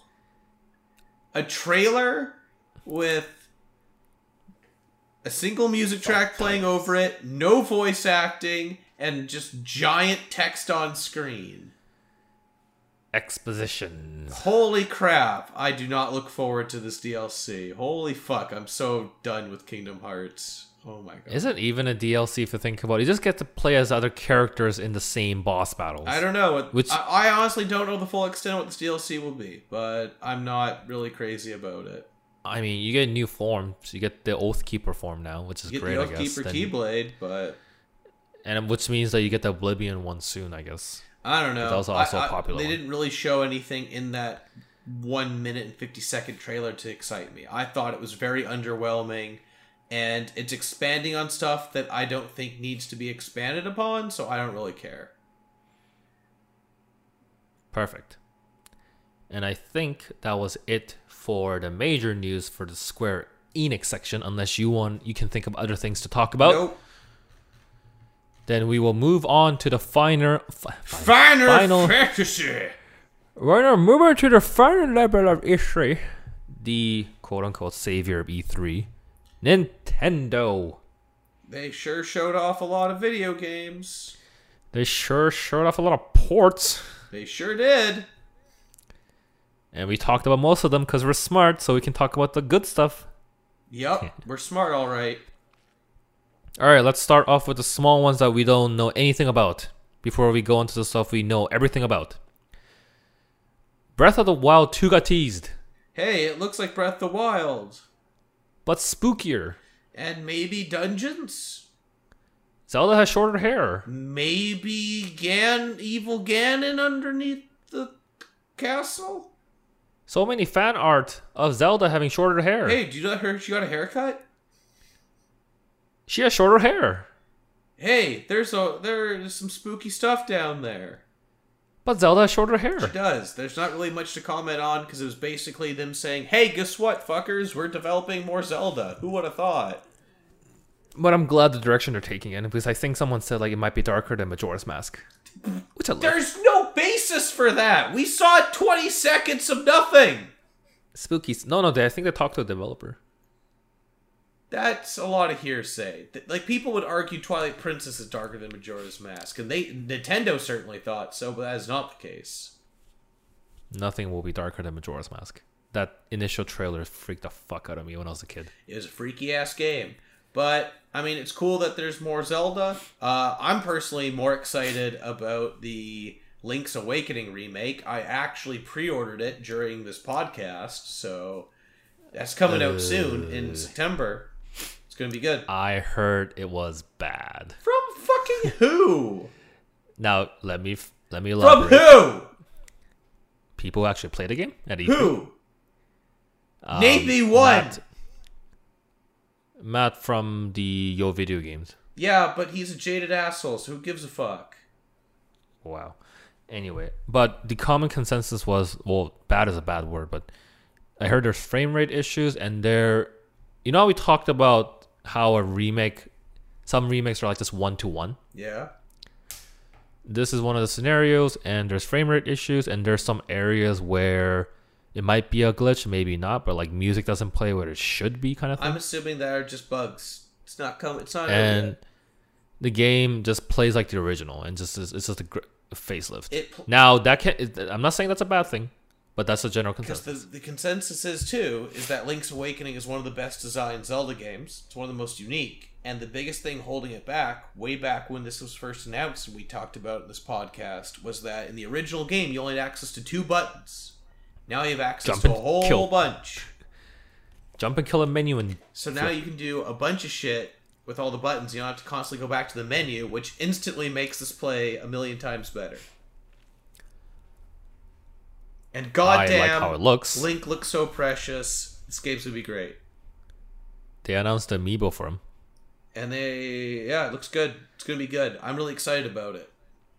I hope you're happy with your purchase. Me too. I imagine it'll be a great remake of a great game. I hope it doesn't suffer with frame rate issues, which they can fix over patches, I guess. But And I will wait for the jury. I will wait for the jury. Next announced game No More Heroes 3. Meh. I'm actually excited. I mean, No More Heroes 1 and 2 after was how good. good Travis Strikes Back was, But this is a main number in the series. That's why that, that means it's going to be good. What was Suda fifty? Was Suda 51's last game before Travis Strikes Back? Dot, dot, dot.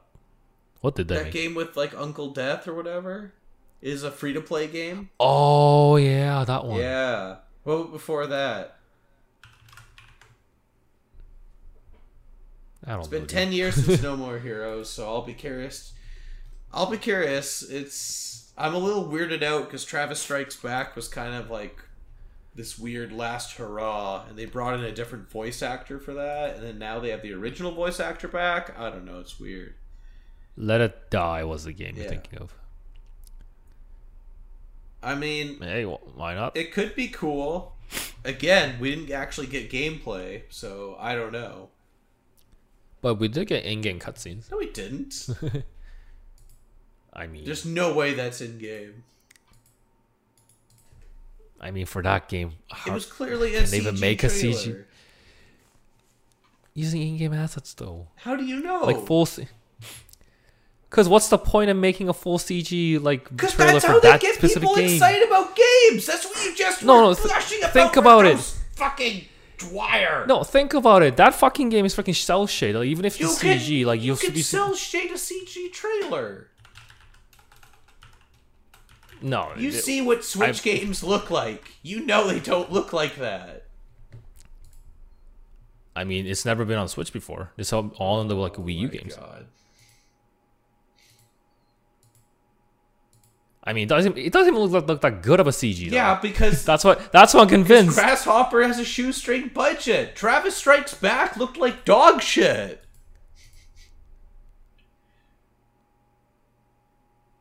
I'm looking at it right now, but like, It's not in game. It's not Andy. if it's in game, I'm gonna kick your ass. Why? Cause you always sound wrong, but I'm usually right. Moving on, we got two more to cover, and then that should be. Oh my god, this E E3 podcasts are tiring. Yep, I'm tired. It's getting late. All right, let's do the one that you care about, kind of, not really. The new fighters for Smash has been announced. One for the East and one for the West. The East got Dragon Quest hero character, and the West got Banjo and Kazooie. They got Dragon Quest Protagonist, who's based off the Dragon Quest Eleven one, but then they have alternate color and uh, costumes schemes for uh, Dragon Quest Three, which is the most popular one in Japan. Dragon Quest Four, Dragon Quest uh, Eight, and am I missing one? Or is that all four? It's four of them, right? Yep. They got they the got they got the as a big biggest one. ones. I wish five could have got shown off, but he looks pretty weird compared to the other ones. And from what what I saw, you can choose like different magic Yeah. in the command menu. Yeah, I'll be curious. Was that dependent on the skin or? No, I think that's just different magic they're showing off. So I'll be really curious to see how they actually play. But I thought they looked really cool. It's it's cool that they finally got one of the most important IPs in their game. Mm-hmm. And I think Dragon Quest is really cool. I think it looks he looks way more fun to play than Banjo and Kazooie.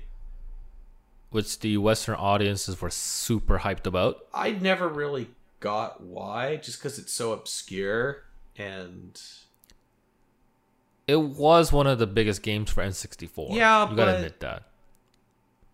there was. It's know- easy to be a big game for the N64 when there's no games for the N64. I think the public image has been tarnished because the whole Xbox 360 versions, where it just became a Minecraft kart racing simulator or whatever the hell that was for Xbox 360, when Rare was going through a phase. But I think, I Sakurai somehow pleased both the East and Western audience, but at the same time caused the super debate amongst the community because the Western audience is saying, "What the hell is Dragon Quest?" and the Eastern community is like, "What the hell is Banjo Kazooie?" Apparently, a lot of people in Japan were like super hyped about Banjo Kazooie, and it was trending. Really? Apparently, Well, I can speak for the Western one because I saw so many threads about part A, people complain it's another sword boy. I mean, that's B, people barely remember what barely know what Dragon Quest is outside mind. of like eleven most and of eight. the Smash player base is fifteen. I mean, they they could have played Dragon Quest. Yeah, but most of them are like people. Most people who play Smash only play Smash. They don't know. They Um, don't know half the characters in the goddamn game. But they know Banjo Kazooie, They certainly do. Which I think is the whole like just a sheep syndrome. To be honest, like they don't actually know. But if they're like a popular streamer slash player knows it, they're like, oh yeah, I like that too. It's a whatever. I mean, that takes up two of the DLC slot now, right? Along with Joker, that's three. Yeah. Wait, does this count as a DLC guest guest slot, or is it just I don't know. It's a good question. Because it's not really like a guest guest? Because like Banjo. Oh no, I, I guess it is if you think about it. You know what? I don't really care. I haven't even bought Joker. So, did you buy Joker? I have the fighter pass, so I'll get all of them. Oh lord. Um, yeah, I haven't even really touched Smash ever since like the um, Piranha Plant DLC. So yeah, it's been a hot minute about Smash. All right, here's the final one.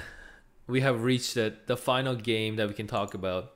I know there was like Luigi's Mansion Three, and the the game that Platinum's making where you have like cybernetic wolves that help you fight. And it kind of looks like a Freedom Freedom Wars on the PSP slash Sword Art Online, but you know what? We'll talk about those later. But Pokemon Sword and Shield. More info, more game mechanics talked about, More corgis. more corgis, more controversies about character design, and more controversies about company decisions.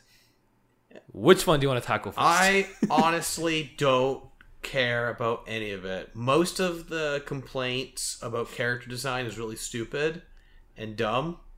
It's just She's showing too much. it's skin. just left it's just left wing typical left wing idealism it's just eh, like people already have dispelled it they've gone look at what olympic athletes wear it's literally what Look what she's Misty wearing. wears, misty wears less and she was younger and people ate it up. where was your outrage you don't care because she's Misty's white? Is that why?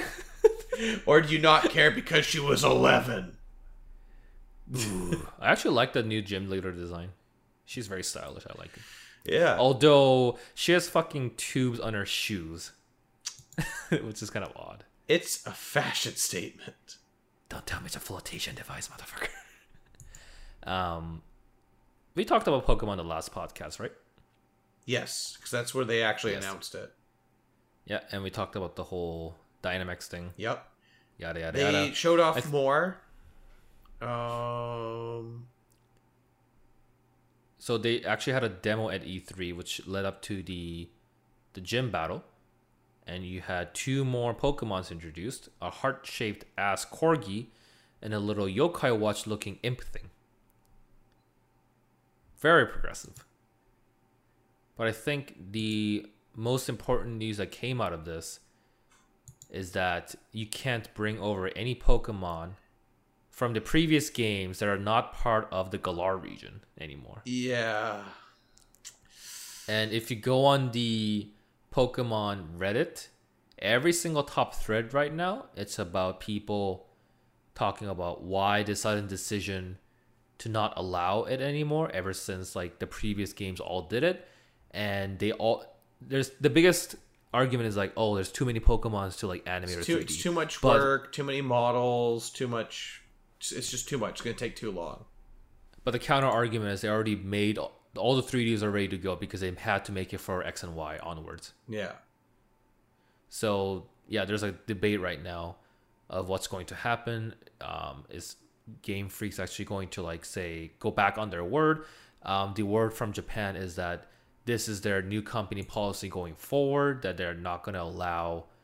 They're going to try to limit the amount of Pokemon in each game because the amount is getting kind of ridiculous at this point. Oh, Because they have, we're- no one but themselves to blame.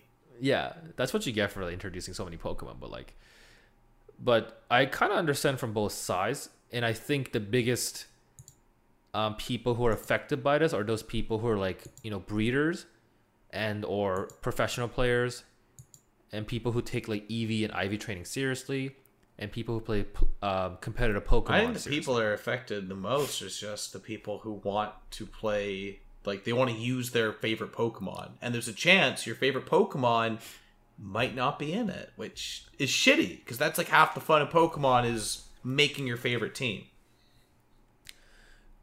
which my stance is kind of opposite against that because every new Pokemon game I play, I tend to find my new team within that game. Yeah, that's fair. That's a big part of it too. But it's also a huge part to pick your favorites. Like imagine they didn't have like Garchomp. That'd be huge. People would be pissed. Even if they introduce a new dragon type, though. They always introduce new dragon types. Yeah, But there's so some I- that are staples. Especially if you're gonna get to competitive and whatnot. Oh yeah, like I think that's my point. Like it, it really affects those who are like competitive. Like I get, I kind of get like you want to play with your favorite Pokemon in the new region, I guess, if you're like that kind of attachment. But I, I don't see it from that angle, to be honest. Like, what's your take on this? I think it Do you care? I I think it's kind of shitty because there's Pokemon I really like to use if they're available. Like I'm a big fan of Ampharos, and if I can get Ampharos in game, I'll generally try to. But there's not much I can do if uh, this is like the limitations they're under. Like I al- I also like catching new Pokemon and and testing out stuff, but it, it's a it's a two side street. Like for every Pokemon new Pokemon that I like, there's probably going to be like five that I like that might not be in the game. I don't know what their actual limitations are. Maybe it's a thing of there's only like a hundred Pokemon missing, but it's at the point, and we kind of discussed this earlier or last time with uh, Pokemon, but um, there's there's so many mechanics in Pokemon. There's so much baggage. There's mega evolutions. There's Pokemon Z combinations. moves. There's Z moves. There's Alolan versions. There's Alpha versions. There's Primal Super versions. There's like all this shit. Pokemon Fusion. There's Dynamo, Dynamax versions. There's so much, and I think it's getting to the point where they're suffering from all the bloat of their series. So they need to resolve that, or we're at the point where they just have to keep going by subtracting.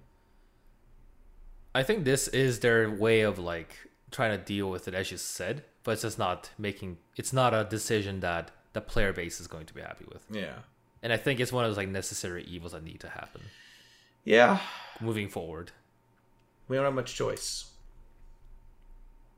I think they also adds onto the fire because they introduced this whole like, oh, Pokemon Bank and Pokemon Home or whatever, and they're And like, then now "Nope, just to be like, nope.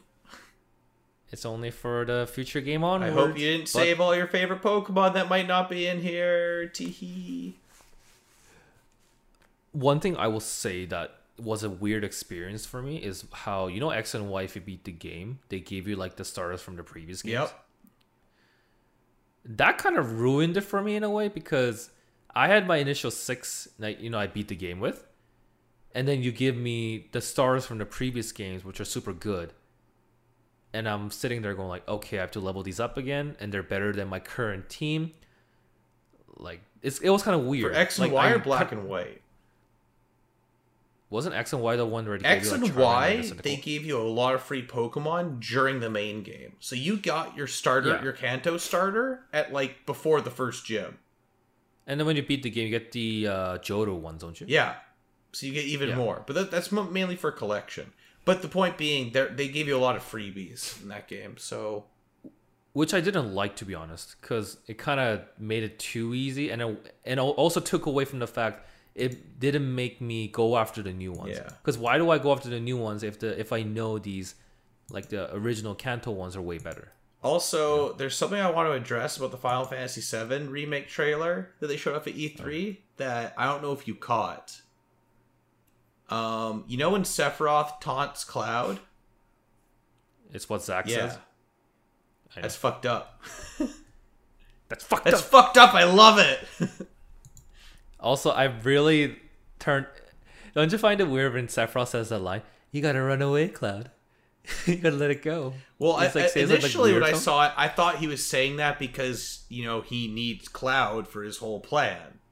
yeah, I thought that's why, and then someone was like, "Dude, that's what Zack said when he was like dying," and I was like, "Oh fuck, is this gonna be those scenes in Seven when Cloud's like grabbing his head, writhing in pain, and the screen goes red? He gets the the voice in his head. That's- Is that what this is? It's a visualization of that." yeah. That's what. That's like the new content they're adding in. Like even with the ghoul scene where like Aerith and Cloud are like getting surrounded by the ghosts. That's all new stuff. That wasn't in the actual. Origi- that wasn't in the Yeah, original yeah, game. that wasn't either. So I'll, I'll be curious to see how it pans out. That's how the game is going to be 40 hours long. All these included things. Um, but yeah, Pokemon. Um, I still pre-ordered it. Regardless of what happens, Pokemon's still a single player experience for me. So Yeah, I don't know. I'm I, like I said, I'm not feeling it, so I'll, I'm okay. There's enough to spend my money on. so I think with that, all the major news is covered.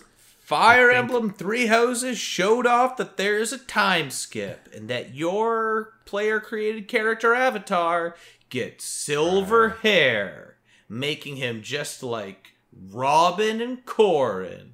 Oh yeah. You know, I kind of forgot about it because you you're you told me quote unquote this might be a Fire Emblem game I, I might actually skip. Yeah. End quote. I will say the time skip stuff they showed made me way more interested because they showed, hey, it's not only going to be high school, military high school. It's Aw. actually going to be about other stuff. no, I want the high school stuff only. There's going to be a shit ton of that. That's still the main focus, Woo! which is shitty, but that's the main focus. They're also bringing back marriage because people can't live without their goddamn shipping.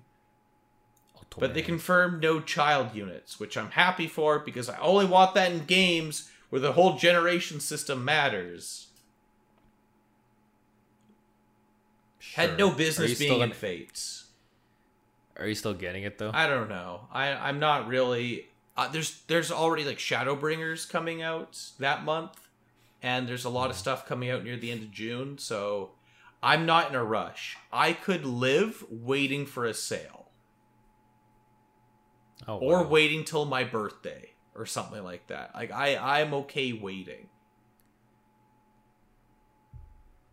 Isn't Death Stranding coming on your birthday? It comes out the day after and I pre-ordered it during this podcast. Wow, such dedication and focus. Well, it was on sale.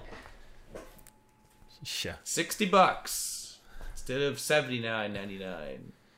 That's been the prices all along on Amazon for the past two weeks. It could go up. No, it It won't. It could. Anyway, um, I think one thing to touch upon is notable omissions from this other than Sony. Capcom only showed Monster Hunter World Yep. DLC, which I'm kind of sad about because people were thinking that they might announce Resident Evil 3 remake using the RE2 engine. I mean, if that's all they're going to do is remake RE games, I'd hope that they would do more. I also hope that they would kind of remake Onimusha 2, Onimusha in using the RE engine or something like that. I kind of speculated on that when they announced it, but that didn't happen. Konami didn't do anything this year either. They showed off a new Contra game and the Contra collection. That's it, right? Yeah, but they did more than most publishers. But that's that was just during the uh, Nintendo conference, wasn't it? It was part of that, yes. And the new Contra game looks rough. I heard it's. I didn't even know it was a Contra game when I first saw. it. I was like, "What is It, this?" it's a different perspective, and it looked pretty uh, janky. Um, any other developer you thought that was going to be E3 that didn't show anything? Atlus didn't come either this time. They had a Persona 5 Royal trailer. That's all they really needed to do. They showed up. They have a, they're demoing Catherine full body. I wasn't really expecting a lot. I'd say if anything, I'm a little disappointed with the From Software stuff. I was hoping to see more out of uh, Elden, Elden Ring. No Bloodborne 2. I mean, I'm not expecting Bloodborne. 2. Especially when they just uh, like released Sekiro like not not that long ago. Hmm. I'm actually surprised no like update for Bloodborne 2. Yeah. Who knows? Or Bloodborne PC for one thing. Like, don't they like money? Also, no new fighting game announcement of anything this year. No. No Tekken deal, no Tekken Season Three teaser or anything. No Street Fighter Five anything. Um, we got Samurai Shodown trailers here and there, but that wasn't really part of E3. I don't think. Also, do you know what we forgot to talk about? That was a random announcement. Panzer Dragoon remake. Yes, That was so weird. much like the Phantasy Star Online Two announcement. Yeah, but I'm glad they exist. I'm glad it happened. It's just out of the blue. I guess. But we're nearing two hours, Andy. Are we calling it? Is this it? Have we discussed E E3 2019 in its glorious entirety? Give me your Game of show. game of show, anticipated game for the coming future, and disappointment. Go. Biggest disappointment, I'm going to say, is Contra because I really liked their uh, Contra. Freaking, what was it called? Rebirth that they did on the WiiWare. I thought that was a really fun Contra game. And they go, we're going to do a new Contra game, and it looks like absolute garbage. So I was pretty bummed out by that. As for Game of Show, I think it has to be Final Fantasy VII Remake. Nothing else impressed like that. Um, as for one I'm looking forward to the most, there's a lot to look forward to, especially this year. Uh, I'm somewhere between like Link's Awakening. I'm really excited about. Um, Death Stranding technically wasn't at E3, but I'm excited for that. Nope. Um, kind of cheating, but I'm really excited about the Dragon Quest XI Switch port. For some Which did not. That did not get an E3 discount. I'm so mad. Yeah. I gotta pay full price for that. I'll, I mean, I already paid full price for the PS4 version. Now I'm gonna pay full price for this new version. So Don't you feel cheated? no, because it's a willing choice I made. Because I played like 10 hours the PS4 version, and then they announced the Switch port, and I was like, Trade it in. Trade your PS4 copy I don't in. think it's worth anything anymore. Ah. I, I think it's better off just holding on to. Ooh. But uh, I'm really excited to play that. That might be the one I'm most forward to looking to. All right, let's go over my obvious answers that you know. Game of show, Final Fantasy VII. Most anticipated game, Ghostwire.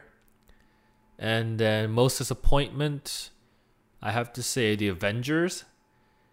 Because I thought, well, to be honest, I don't know what I was expecting for that game, but with all the hype they're building it up, I thought that going to be something that I would be excited for. But once I actually saw it, I'm like, eh. I know some people are saying like, oh, the graphics are great, the gameplay looks great, but initial thing, no, it doesn't. It doesn't do anything for me. I mean, I hope I see more of it in the near future, and like, as like the little hope I have, maybe in like Crystal Dynamics will like blow me out of the water again, make it like super good. But you know, I gotta say it was a bit disappointing to me. Yeah, I, I'd agree with that. I think that's a good pick. It was what I would describe as underwhelming. And then adding on to that, no other announcement from Capcom is a big hit for me. Especially with their record like announcing like, oh, DMC5 and Monster Hunter World and Resident Evil 2 so like hotcakes. Oh, Why aren't they using that momentum to announce new games using the same engine, they which is probably great? need more time. Or they might announce it during the cap like the A- PlayStation Any State of Play fighting game thing they're going to announce during the end of Capcom uh, Cup. World Pro Tour. I think they might announce it for PlayStation, the State of Play for all, all the new Capcom teases. They they have to. They could. Like, what's the point of holding it on?